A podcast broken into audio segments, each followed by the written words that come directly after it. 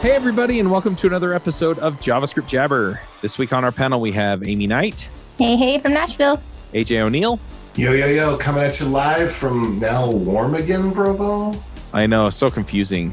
Like, I walked outside in a jacket and I was like, I almost don't need this. I'm Charles Max Wood from devchat.tv. I, I can't help it. I have to say this. My book's out. Yeah. Okay. we have a special guest this week, and that's Daniel Caldas. All right, Caldas, you got it almost there. You hear Daniel talking from Singapore. Nice.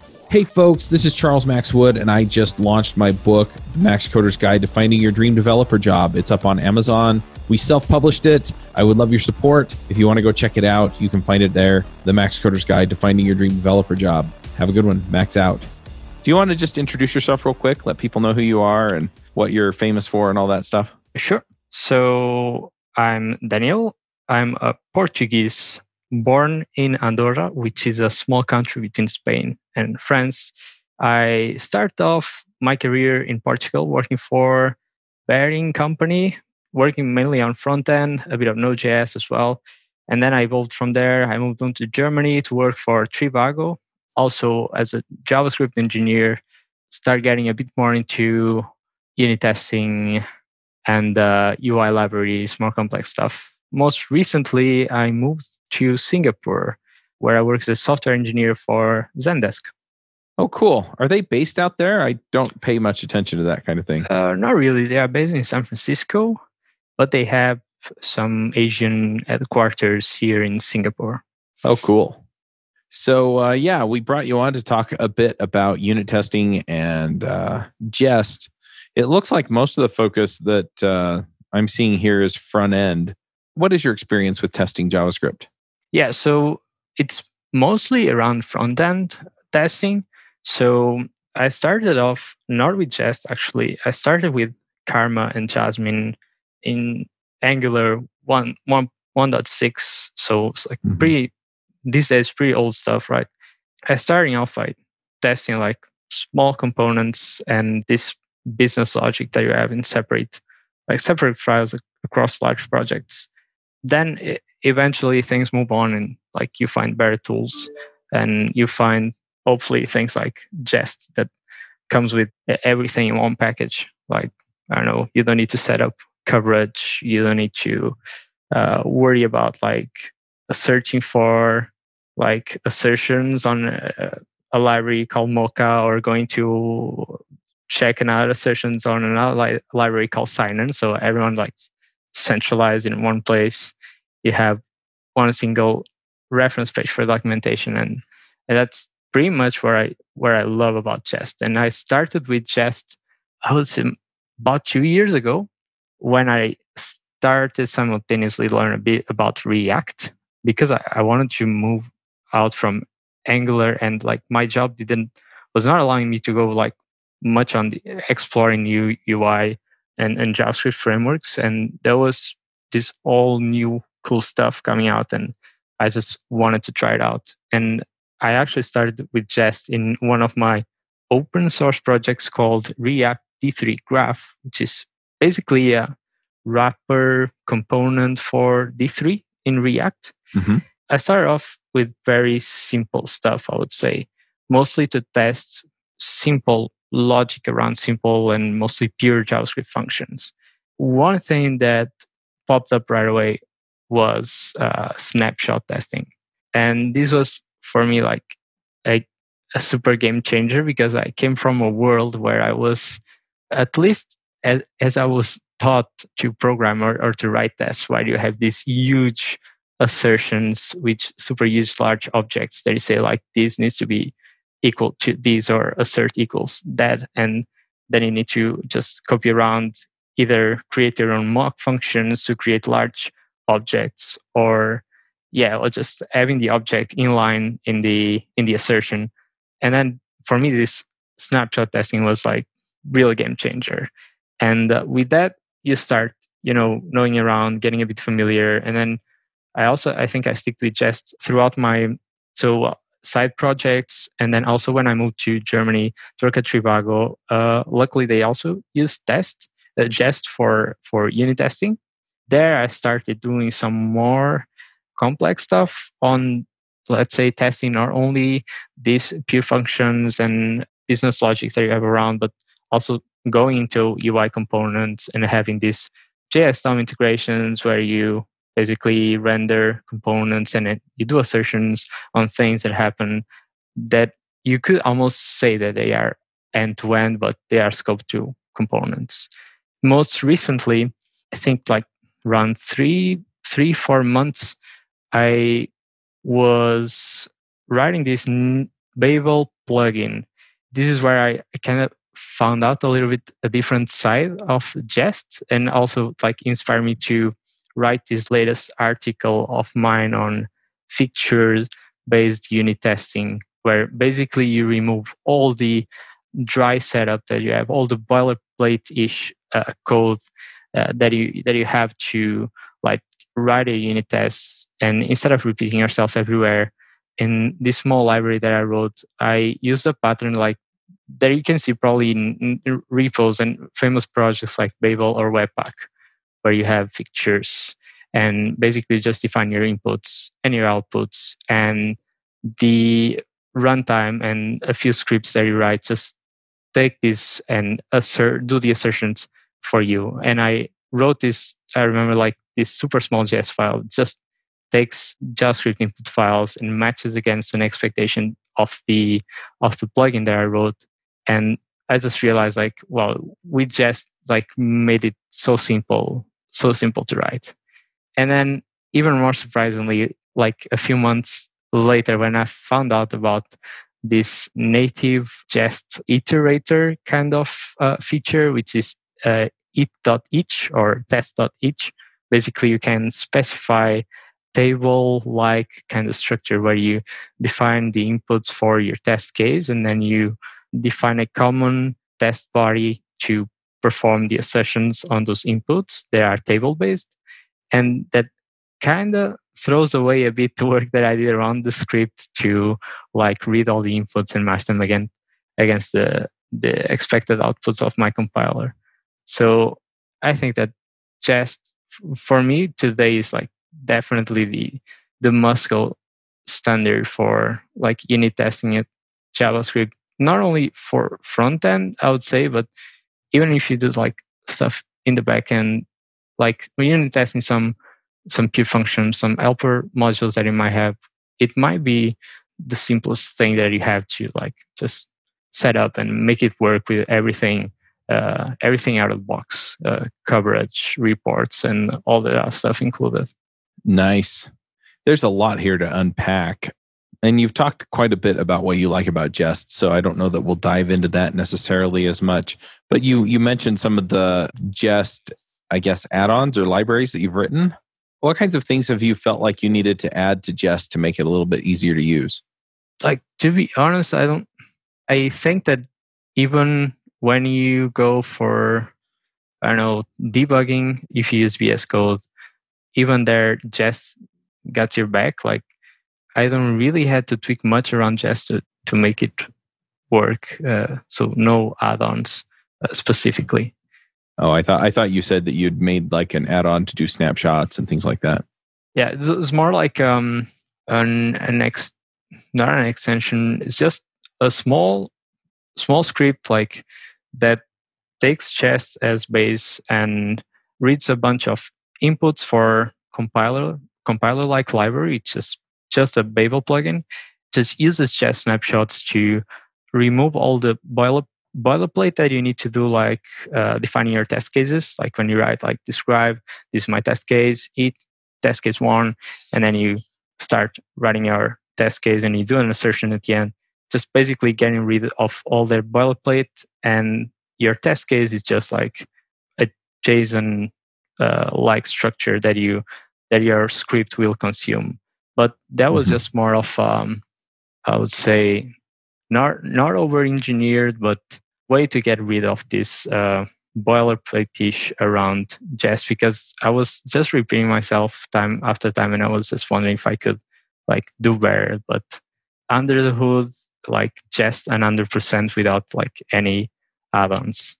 So yeah, and snapshotting just makes it easier because you don't need to actually do the assertions the assertions yourself. You just run the snapshots snapshots and you make sure that you put them under version control and then everything everything runs smoothly, hopefully. So tell me again, what is the snapshot itself? So the snapshot itself is literally the output of these compilers. So think of Babel and think of a Babel plugin that imagine that it takes out console logs. So you have code as input, you have code as output, and your snapshot is just the outputted code by your compiler or by your Babel plugin. And uh, this small script that I wrote just basically reads all these inputs in sequence and just performs like literally a match snapshot so that you don't need to like describe the test cases and invoke the compiler, uh, the the um, the Babel plugin at each test case, so you don't repeat yourself. So basically, the snapshot's just literally code that the the plugin outputs. Gotcha. One other thing I'm seeing in here is fixtures. I remember in the past using fixtures, and then people tended to want to use factories instead. So I'm curious, you know, as to what your experience has been with fixtures and why you prefer those over, you know, some kind of factory pattern. Yeah. So the fixture came along exactly at this point in time when I was writing the the Babel uh, plugin. Given the so the scenario and like a bit of research that I did around how compilers are testing these days, they basically have no boilerplate to the test whatsoever. So basically, in Babel, if you look at a plugin, you have a folder for the tests and you have the inputs, and your test case basically has a little bit of code that goes through all the inputs and just matches them against the the outputted code of the of the compiler. So that against factories, it's I guess a bit more strict because like if you run your test cases, all of the test cases the same way, you cannot tweak much, right? So if you have a factory, maybe you can have something that is more configurable or you can tweak along the way. While if you have like fixtures, well, for me it was more of a one-to-one mapping than to have like any kind of personalization around the the test setup. Yeah, I'm, I'm curious mostly because um, those kinds of decisions tend to, at least in my experience, uh, shape a little bit the way that you put your tests together. Because you either yeah. call in the fixture or you call upon the factory to give you an object that's going to act the way you want. I'm wondering how do you how do you set your tests up so that they're easy to follow what's going on? Because I've seen I've seen tests that get really really hairy, and I've seen actually collections of tests where it's hard to figure out where the different things are being tested. And so yeah. I'm, I'm curious how you put that together and how that ties into your decision to use fixtures. Mm, I see. So I wouldn't say that is a good practice, but it's something that I found out along the way that would help me a lot to structure my fixtures and like making other people that are contributing to the project to understand like what's going on and what's what has been tested and what hasn't been tested.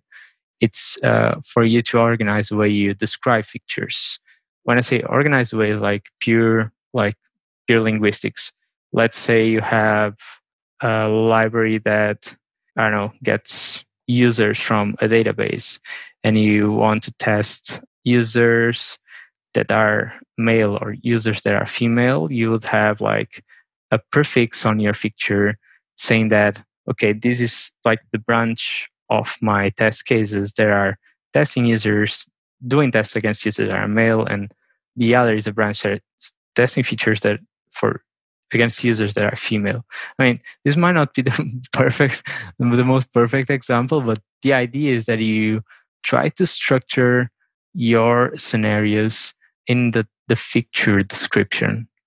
So just try to follow some internal convention or try to set up some kind of rules with your team in order to like make clear and make easier uh, later on to find like and to reference parts of, of our functionalities uh, of the code base. That you say okay i want to to check for for this functionality. Uh, this is the the thing that i need to like grab on the on the repo to to find whether it has been tested or not. Aj amy anything that you want to add or ask before i keep asking all of my testing questions? I am unfortunately uh, not 100% here. I'm entering a lot of work conversations in Slack right now. Hopefully, they'll be wrapped up soon, though. I wish you weren't so important. so you you get your tests arranged. You start using fixtures. How do you break up your tests? For example, do you have like one file per class or prototype, or one file per feature, or yeah for unit usually, tests how, how do you do that?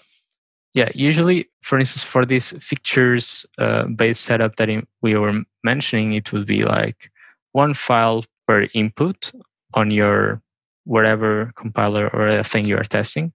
If you'd rather have like testing a real application with with a more traditional kind of setup then you would have like one file per i would say component and then I would try to break it down in ways that you have then uh, isolated tests for your different helper modules and like try to make as much as possible to isolate whatever helper functions or whatever modules that perform like heavy work and like very decoupled from your from your UI so that the UI gets easier to test and then the, the way that I usually lay lay down tests is like trying to make them descriptive, like building up a scenario and then trying to take as much as possible from that scenario. And like when I say scenario, is for instance in Jest when you have a describe block, like try to set up as much as possible so that you don't need to repeat yourself along the test cases. And then within the different test cases, like also try to be specific in whatever feature or functionality you're trying to test. Then I think also another thing that is important is like the way you express yourself writing writing the test descriptions is pretty crucial. I would say like initially I I think I would not know how exactly to like to express myself when I was describing my tests and um, I think I just start following more senior people in the company are like trying to see around all the others who and it it always falls down like in this pattern where you have like you describe when something happens and then as more specific you go or as more close to the test case uh, you get you start performing specific assertions stuff like something should happen at this step. So basically you start very high level and very like describing the surroundings of the test case itself. And then when you get deep you get very you try to get very specific around like the thing that you're really asserting on. So are there any gotchas to jest? I mean you said it's pretty easy to set up and you know get going with but i mean you know no tool is perfect. No tool is perfect for sure but i think one of the the gotchas is that definitely for me it was um, at some point try to understand like like if you jump into a code base like especially if it's like an old code base and you see that it's using jest jest is been around i don't know for many years now but it's been around for a few years and things change and breaking changes happen. So just try to check exactly what version uh, your code base is using because sometimes like especially when I started off with Jest and I had like my personal projects and I have like projects at work, I would like try to use features that would not be available at that version. And as things move pretty fast, like you just try to like bookmark whatever whatever version you are using and like try to refer to the, the correct documentation because it might be that you're just simply referring to something that does not exist in that version. I remember one of the things that like quite annoyed me was like I think when Jest migrated to like major version 24, like they dropped the regenerator runtime. So I remember I had like a bunch of projects. I start seeing around like regenerator runtime not found, it's just exploding everywhere. And then it's like a bit annoying because you need to provide it yourself, either like co- configuring Babel properly and and that kind of stuff. So yeah, de- definitely try to like place yourself whenever like you need to uh, refer to some documentation and pay attention to versioning. The other thing is that you also will probably find a lot in the like a bunch of resources around Jest online, which happens pretty much today with, with anything, right? I mean, we, we see what happens with React. I mean, you just search for, I don't know, how to use hooks and you get like thrown uh, 1 million Google results for how to use hooks. Uh, the way I try to go about is like just try to stick as much as possible, like close to official documentation or people that are somehow like related with the, the project or library used to to you using in this case Jest. Or at the same time try to read recent stuff because probably if you're reading like an article from like one year or like a few few months ago like it, it will just not work the, the way that the author is describing and it it might be just frustrating for you to try to follow something and that just not understanding it. Does that stuff change very often? I would say not that often but it's more of you working on projects that are using like different versions and um, these things are documented where you really don't realize it. Huck, you kind of mentioned a little bit of just kind of like the architecture of using Jest and um, where you kind of place the files and some stuff like that, which brought to my mind some of the like conventions that come along with using Jest, which I thought was helpful as far as like where you place your mocks and tests and directory structures and basically like if you follow their conventions then running things automatically just kind of uh, you fall into the pit of success and it just works. Uh, daniel you, would you want to like talk about that for a little bit? Yeah i mean definitely. That basically aligns with the fact that jest has uh, like pretty much everything out of the box. And i think the convention and like the structure that jest gives you for you to set up your projects is one of them. And you mentioned like yeah you have the mocks and you have the tests folder. And like everything is predefined in a way. If you go like through the documentation or you just look at a project and you see how it's structured you can navigate basically through any code base that, that uses jest and like you understand immediately like yeah. where tests are and what are those tests addressing because usually like when you have super nested folder structures at least in the projects that i work with you'll probably find like several tests folders and those tests like usually come together with the files that they are testing so it's pretty much it's very easy for you to scope in a specific part of the code base and just like work around and iterate in whatever part there is and just update the tests accordingly because they are like kind of structured in a way that that makes it easier at least in my opinion I really like that. And then, um, like a couple other things that I like about Jest. I don't know if you want to talk about these things. I mean, before when I first started writing tests, like I'd use Sinon and stuff like that, which I really like. But I like how, like, Jest, you kind of get everything out of the box. So you don't have to, like, pull in other things for mocking.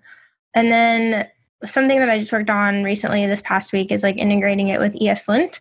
So there's um, like a ESLint Jest plugin that it's really good. Like it makes sure that people don't commit um, like any skips, commented out tests, stuff like that.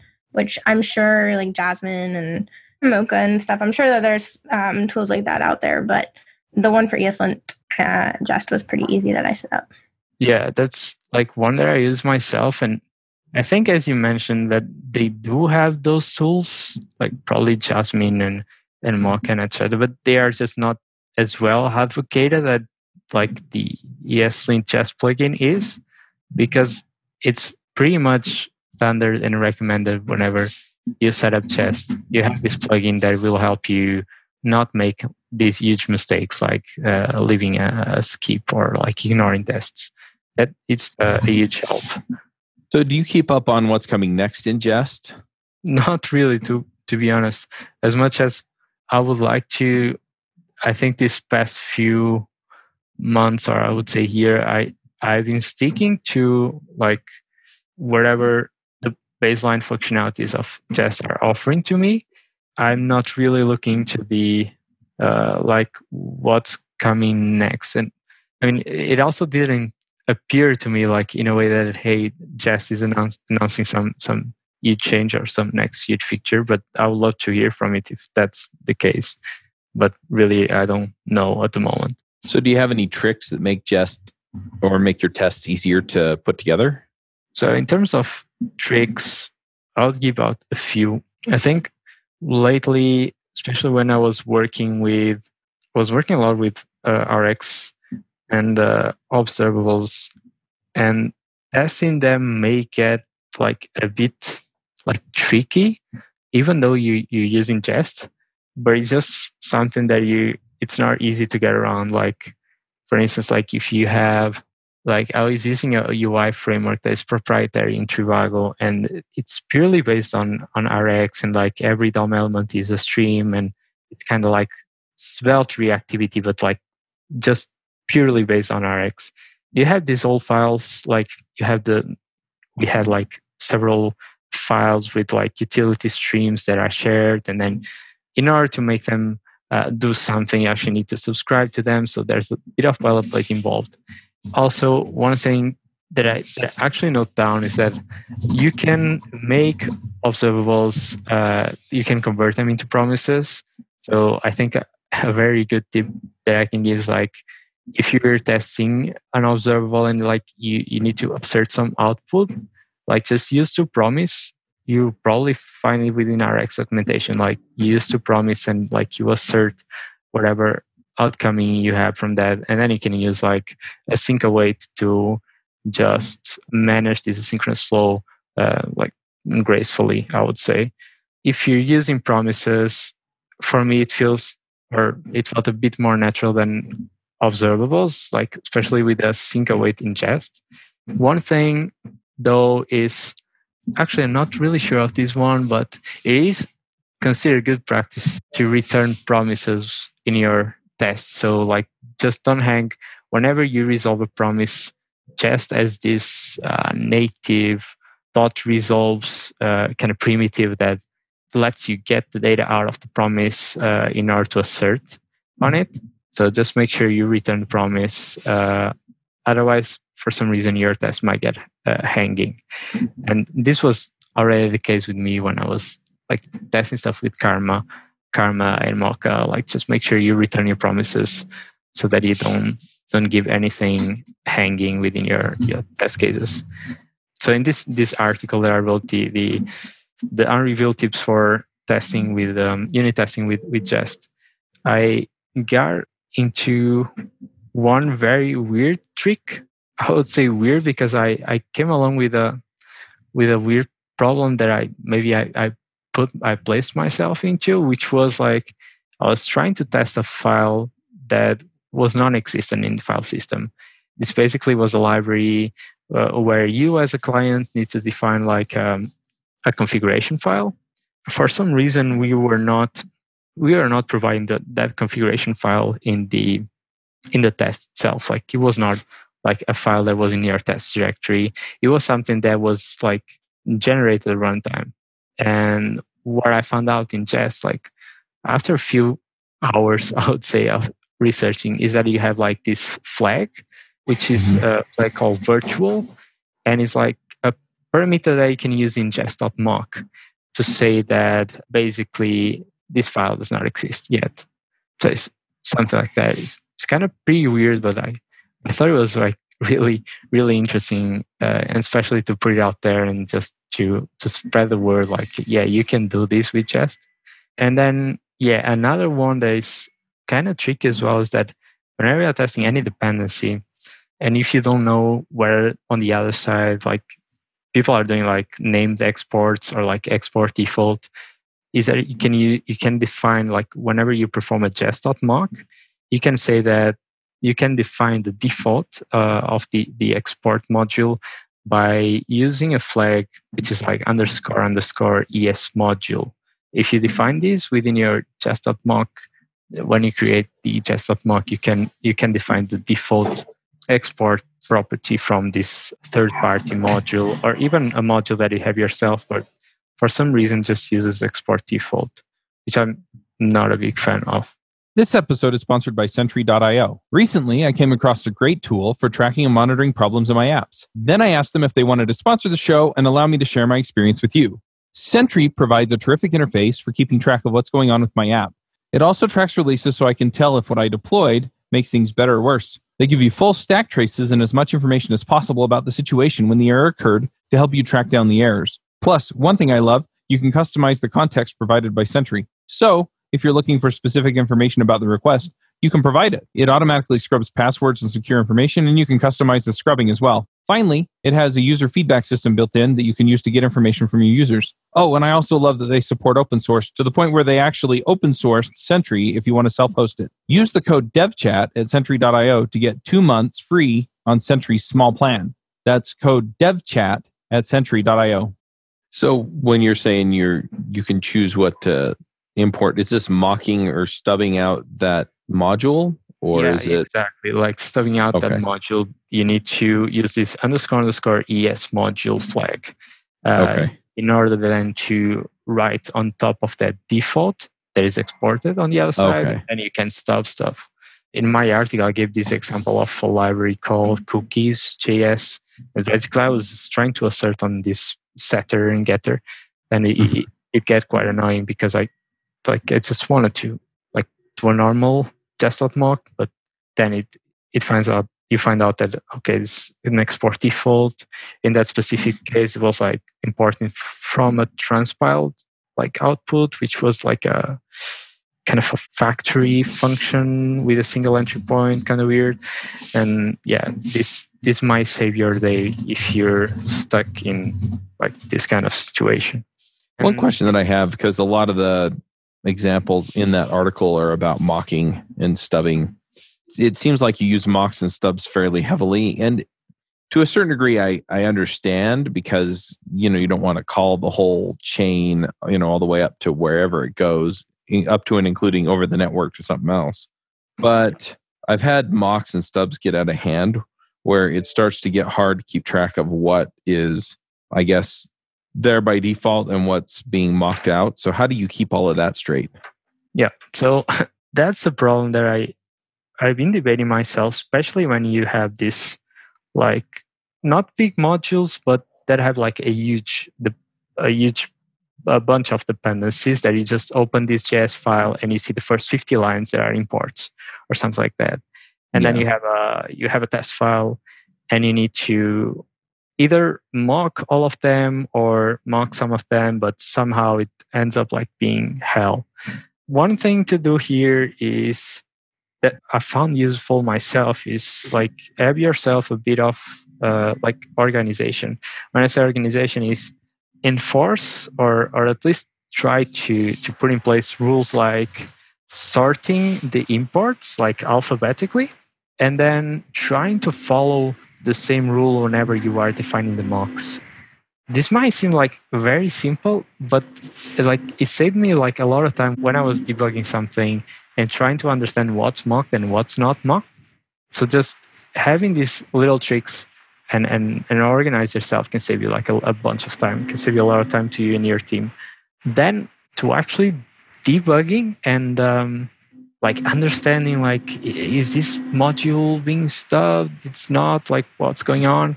For those cases what i would advise is like whenever like you have a huge file a huge test file and you have no idea what's the scenario there in terms of what's being stubbed or not run one of the test cases. Uh, if you're using vs code uh, configure the uh, debugger with the with the jest jest extension which is pretty cool set up a breakpoint in wherever line you can look at the modules um, that appear on your scope. So you look at the Mhm. file and you see, and like looking at each one of the modules, you can see, okay, this guy has like mock functions uh, inside, and then you can go as deep uh, as deep as you want, and, and you will understand and and it's just not an assumption. You will really know for sure that okay, this guy is a stub because someone is actually like stubbing this reference. And this one for sure i'm I, i'm sec- i'm secure that there is being stubbed or you see that for instance oh after all my stub is not working. I'm ending up calling the real implementation. And Mhm. why is that? And then you go up in your file and you realize oh okay uh, this mock or this this stuff that i set up is like it's not set up properly and you just realize the stuff when you when you use the debugger, and you just analyze the scope of, of the test file. I found this like pretty useful, in my opinion. Yeah. I mean, one other thing that I'm I'm running into or thinking about is just when you run your tests. So some people they do like test driven development. So they write a breaking test, then they run the test, make sure it fails, and then they you know write code to make it pass, and then you know they run it afterward and see that it passed. And for other people, it's I write my test, I write my code, and then I write my test, and then I just run it afterward. Some people just run the tests on the things that they've changed. Other people's people run all the tests before they commit and then you've got ci and cd so so where are you running tests and, and what kind of environments? This is a fairly large topic. I'll try to like give a bit of a little bit of input around the like my experience both like locally and then trying to understand the surroundings of wherever changes you performed on the code base and also uh, later on in the like in the continuous integration process that your project might have set up. First going on onto tdd i i've been doing it sometimes i'm not quite sure if i'm doing it properly but it helps in certain cases. And those cases are the ones where like i'm coding something and i clearly know what's the expectation. And this is mostly around handling data and writing stuff like pure functions.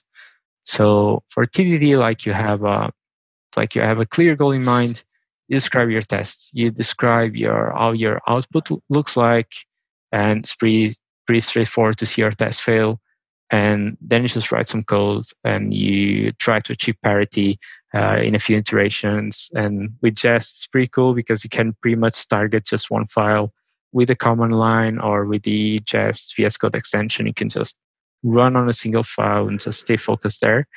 But if you're talking about writing tests, unit tests for like stuff like interaction, like rendering components, clicking stuff around and seeing side effects, I don't think I ever did TDD in this kind of situation because what I mostly do as a front end developer is like I open the browser and I need to see things happening. Otherwise, otherwise I won't feel sure. So I don't know if it's still like I have a very primitive mindset around development, but it's like it just doesn't feel as productive if I'm trying to do like, I don't know, mounting a component and then doing a shallow rendering and then clicking on a button and then going back to the component and writing some click handler and and and then doing some logic. So it just doesn't feel as natural for me at least in my opinion. So that's like my perspective around like tdd and how it can speed up your development but also if you like if you go like an extremist about tdd and just like say i'm going 100% and full steam on tdd then yeah i think you might get stuck in especially when getting closer to the UI. Then, in terms of like, do I run all the tests or do you target uh, specifically some parts of the code base that you need to to to check? Well, it really depends and, and varies a lot with what kind of changes I'm introducing in the code base. If it's like super tiny and super focused, I will probably feel comfortable in running the tests against that module or, or that even that specific file and that would be okay for me but usually when i start doing stuff that is more like horizontal and kind of touches uh, here and there and goes goes around the code base then just for like having like full like peace of mind and like be in peace and like push and and make things running in ci and uh, having almost sure that everything is going to stay green at the end, then in those cases I, I run just the full project or at least the full submodule. It really depends on, on the dimension of your code base as well, because for sometimes it can take up to minutes. So you can also measure that and see whether you really want to just spend that time like watching the test cases go red or green while you can focus on something else or if you just like go ahead and, and just push and just let the CI uh, take take over. Then in terms of continuous integration, like I'm not really an expert, but for me is about running everything like fresh and clean with no exceptions and not like very sophisticated kind of mechanisms. Like for instance I, I, I saw some projects that like would detect changes in some terminal modules and just run the test for those modules because they would be 100% safe and, and confident that those changes wouldn't impact other modules that don't depend on those modules. But for me, that's a bit more advanced. So just make sure eh, in the CI, just I'll, I'll just make sure, at least in my personal projects, to like run run everything and and make sure that I get get everything green, at least in terms of like assertions. Cannot say the same for coverage. Unfortunately, that that's a bit more tricky to get there. But yeah, at least getting everything green is the prime goal, I would say. Nice. I guess one more question that I have. I feel like I've kind of monopolized uh, asking the questions and, and diving into this, but I find it very interesting. And I feel like testing is one of those areas that doesn't get talked about enough so we've talked a whole bunch about jest and about you know how to do testing with jest the thing that i see most done with jest is unit tests one thing that i'm curious about is do you run other kinds of tests in line with your jest testing. So for example do you pull in cypress.io and do end-to-end or automated uis do you pull in or do you use jest to do some kinds of like integration testing or you know full feature testing or component testing or things like that? Yeah.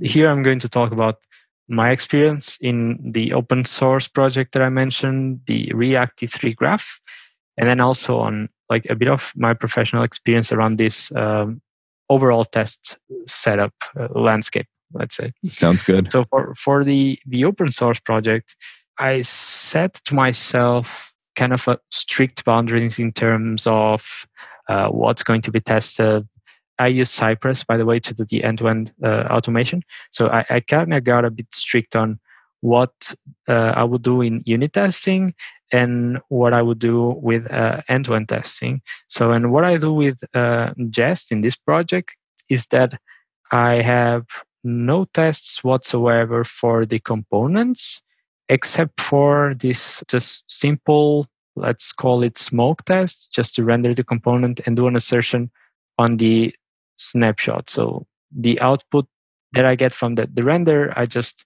do a match snapshot. And that's as far as I'll go in terms of UI. But then in terms of like all the modules that are all this uh, logic that builds like small configurations around client data that is passed and then you have a bunch of configs that toggle in and out features so all of this like i try to cover it in terms of testing it probably properly with with jest so this is more on the let's say business logic and going into each file and trying to like look at the entry points and and testing those apis properly and like making sure that i'm getting like the most deterministic behavior that i can get. But then in terms of functionality i go all the way to the end-to-end tests.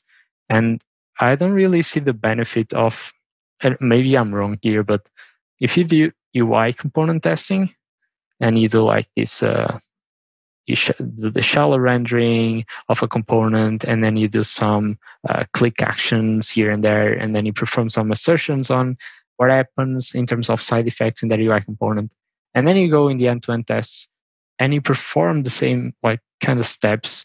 You go and you click on the same stuff, and you assert for for the same side effects, I think it's just not very it's not very productive. And you kind of there's some redundancy here, right? Because you're kind of repeating yourself at some level. And I'm not really sure like if it's really worth it too, but for sure it brings you more security and it brings you more safety and more stability. You cannot take that away. Then talking more about end-to-end tests, it's so in, when I was writing like this article and, and the next one, I was reading a bit around the how a product or like how an application should go about testing. And there's this like the pyramid, I think it's called pyramid of testing, if I'm not mistaken. Mm-hmm. So something around uh, of like where do you need to put more effort and how fast it is uh, versus how fast it is. So, and what you get is like, okay, you should have a lot, like a bunch of unit tests because they are they are fast to write, and and you should have as much much coverage as possible.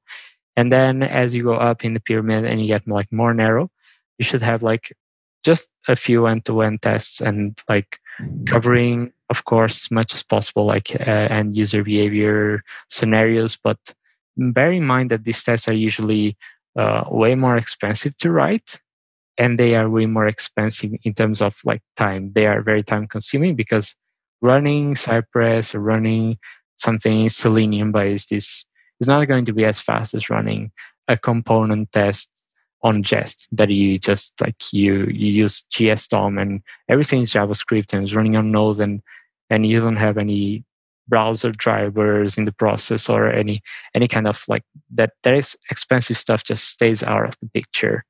So in that sense, I, I think it makes sense that you just try to be as much pragmatic as you can in terms of what end-to-end tests you want to write and uh, avoid repetition and just avoid writing like useless kind of tests that like a challenge end-to-end tests in ways that like you you you ask yourself like is this scenario really a thing that i like should be testing like uh, behavior wise because if you're talking about companies like where i work like trivago which is like b2c and you, you do basically releases every day maybe more than one a day and you want to deliver stuff fast because like a release can take up to several hours from the QA process until rolling out all the servers until then scaling worldwide to all the data centers and all this like bunch of processes that are involved.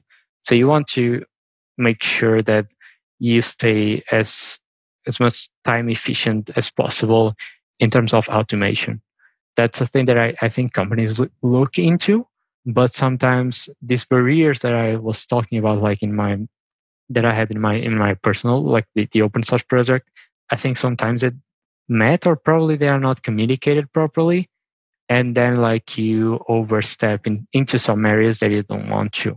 Maybe it's not the goal of of the QA team or whatever is the architect that's behind the decision of like setting up setting up such a such a test environment or test ecosystem around your product.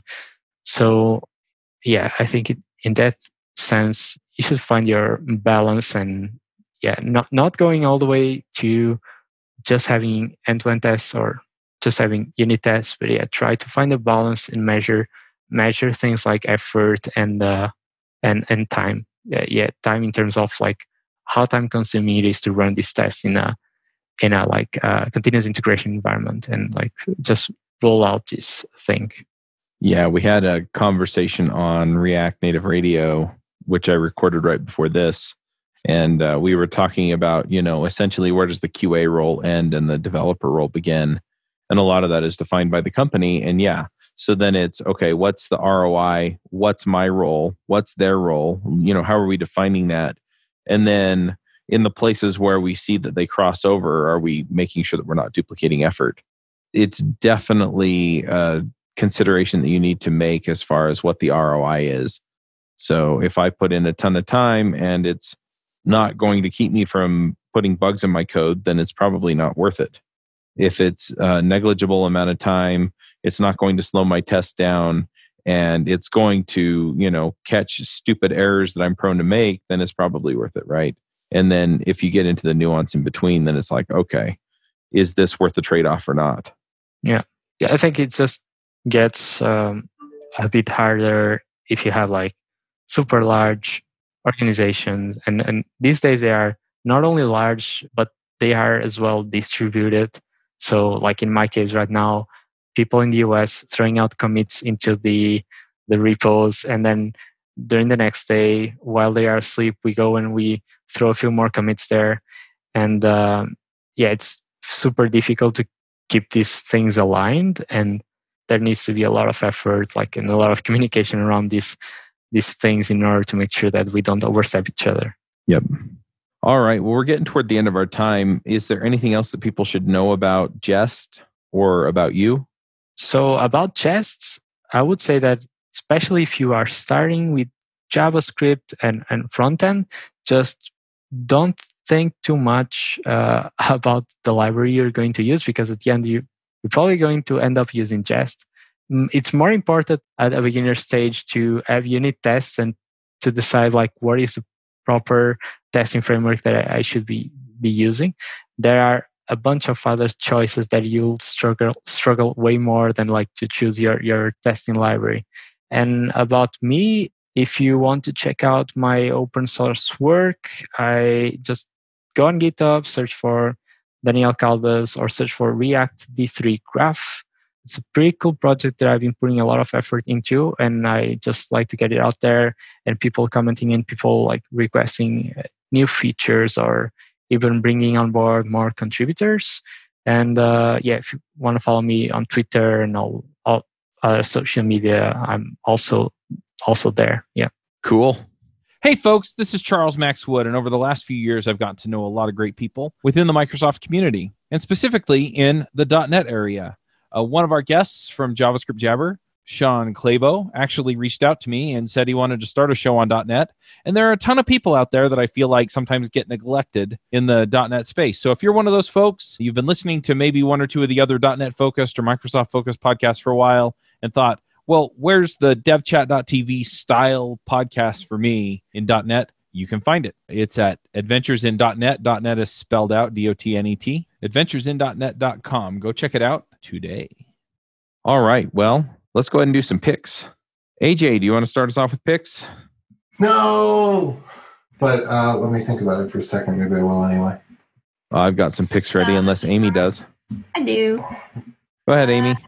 I'm gonna pick this like short article that I found on Hacker News, uh, just because it has uh, good images, I think, to understand stuff. So the difference between fault tolerance, high availability, and disaster recovery.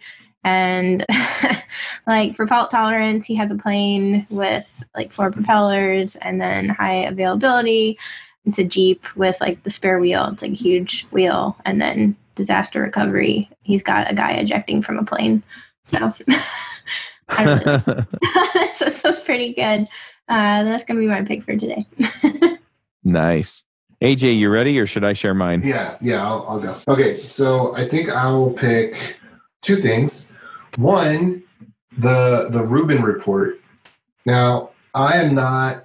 Uh, I'm I'm more. I, I don't know what I am politically, but what I do know is that this is a person that there's a lot of uh, opinions and beliefs that he has that I disagree with, but he's so civil and so seemingly unbiased in his approach as he interviews people and as he discusses topics that I can't help but like him. Like I don't know. It's it's it's one of those those beautiful things where you can you can disagree with someone and like. And of course, I'm not in the room with him. I met him in person or anything, but I've been watching some of his stuff, and you know, and he's he interviews very controversial people, uh, like for example, Donald Trump Jr. and and whatnot. But he's just so. Uh, civil. He's just he's just he treats people with respect, and I uh, I applaud that, and I think that's awesome. And one of the people that he interviewed was on a topic that I feel is super important.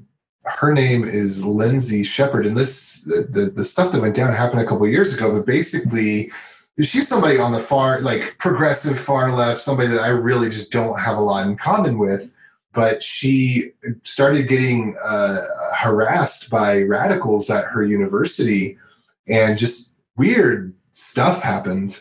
And i mean fortunately things sided in the favor of of the law. And uh, what i believe is is correct which is to allow people their freedoms of expression within bounds of not being harassing or or violent. And I'll I'll just link to that interview if I can find it real quick. Because I, I think that there's something's happening that I wasn't aware of before. Something in the political landscape is happening that is strange and it's and it's taking hold and and this idea of silencing people or using violence to um, to enforce ideas rather than debate is something that uh, I think is concerning, and that's what the kind of this this interview revolved around. Thanks, AJ. I'm going to pick a few things. Uh, I've been picking Christmas movies. I'm going to do it for the next probably another week or two, just because it's kind of part of what I really enjoy in the the holiday season. And so, yeah, I'm going to pick a few. Now, uh, I am curious if anybody here knows off the top of their head what movie the song White Christmas is originally from. No clue. It's not from the movie White Christmas, which is actually one of my picks. So, White Christmas, it's a movie with uh, Bing Crosby. It has the song in it, but it's not the movie that it's originally from. Has Bing Crosby and Danny Kaye. It's an awesome movie. I, I just really, really enjoy it. Like I said, it was made in the 50s, very Christmas uh, focused movie. It has singing and dancing and performing. And anyway, I just, I really, really love it. So uh, definitely check that out. The movie that it's originally from, the song White Christmas, is from Holiday Inn. Also has Bing Crosby in it, incidentally. Was made in uh, 1942. And so it's about 12 years older than White Christmas. Anyway, it's it's a terrific movie too. It's about these these guys that come back from the war and they basically open up kind of a bed and breakfast uh, in you know they have different holidays celebrated through it anyway i, I really really love that movie too so uh, between the two holiday inn and white christmas two just terrific movies and yes they are rather old movies i only have one other movie that i'm intending to pick that is newer than 1980 and i'll probably pick it here in a week or two and it's it's the one that i absolutely positively have to watch every year so uh, i'll give you that as a hint and then finally like i said my book is out the max coder's guide to finding your dream developer job it's on Amazon. I'll put a link here in the show notes, and you can definitely just go check that out. I think I've set the price to like two ninety nine. If you get it the day after or tomorrow, as we record this, I think I had it at ninety nine cents. But yeah, just putting it out there, and and and hopefully it helps a few people find jobs. I am working on a course that's going to go with it. The audiobook should be up in a week or so, and the print book should be available in about a week as we record this. So I think this comes out in like a month, so all of that should be available to you by by this point. So just go into uh, Amazon and just do a search for the Max Coders Guide to finding your dream developer job. Or I've been finding it because I keep looking it up. Uh, just look it up on Max Coders, and if you type in Max Coders, then you should be able to find it. And yeah, those are my picks. Daniel, do you have some picks for us? Well, talking about Christmas, I don't know if that's a thing in the US or not, but in Portugal, it's kind of mandatory that you watch Home Alone every Home Alone. Yeah, it's it's it's a classic. It it goes on air like at least on two or three TV channels. They are public, like like free to consume. I think it's kind of a meme at this point in time, but we still watch it. And that's that's for sure. Now, do you watch Home Alone or Home Alone Two or? Well, you cannot get the chance to watch them all they go in sequence. So, right. But I, I like the classics. I stick to the Home Alone, Home than two maybe if I have time. But yeah, definitely the first one. Yeah. So every year I buy my wife a Christmas movie. Yeah. What's funny is, is I got her the Home Alone movie set, and when I bought it, I was like, "There's a Home Alone three. there is. There is. And there is. It looks like it's not with any of the same actors as Home Alone one and two. But mm, yeah, nope. but you can stream it all over the place. Home Alone 1 and 2 came out in 90, I think 1990 and 1992. And Home Alone 3 was like 1997. So it's, yeah. Anyway. It's not a classic as, as the ones you mentioned, but. Yeah, not quite as old. Not quite as old, but it's getting there. Different it's flavor, there. but yeah, it's Christmas. So, yeah. All right, good deal. Well, uh, let's go ahead and wrap this up. Thank you for coming, Daniel. Well, thank you for having me. It was a pleasure. All right, folks, we're going to wrap it up. We'll be back next week. And until then, max out. Bye. Adios. Bandwidth for this segment is provided by CacheFly, the world's fastest CDN. Deliver your content fast with CacheFly. Visit C A C H E F L Y dot com to learn more.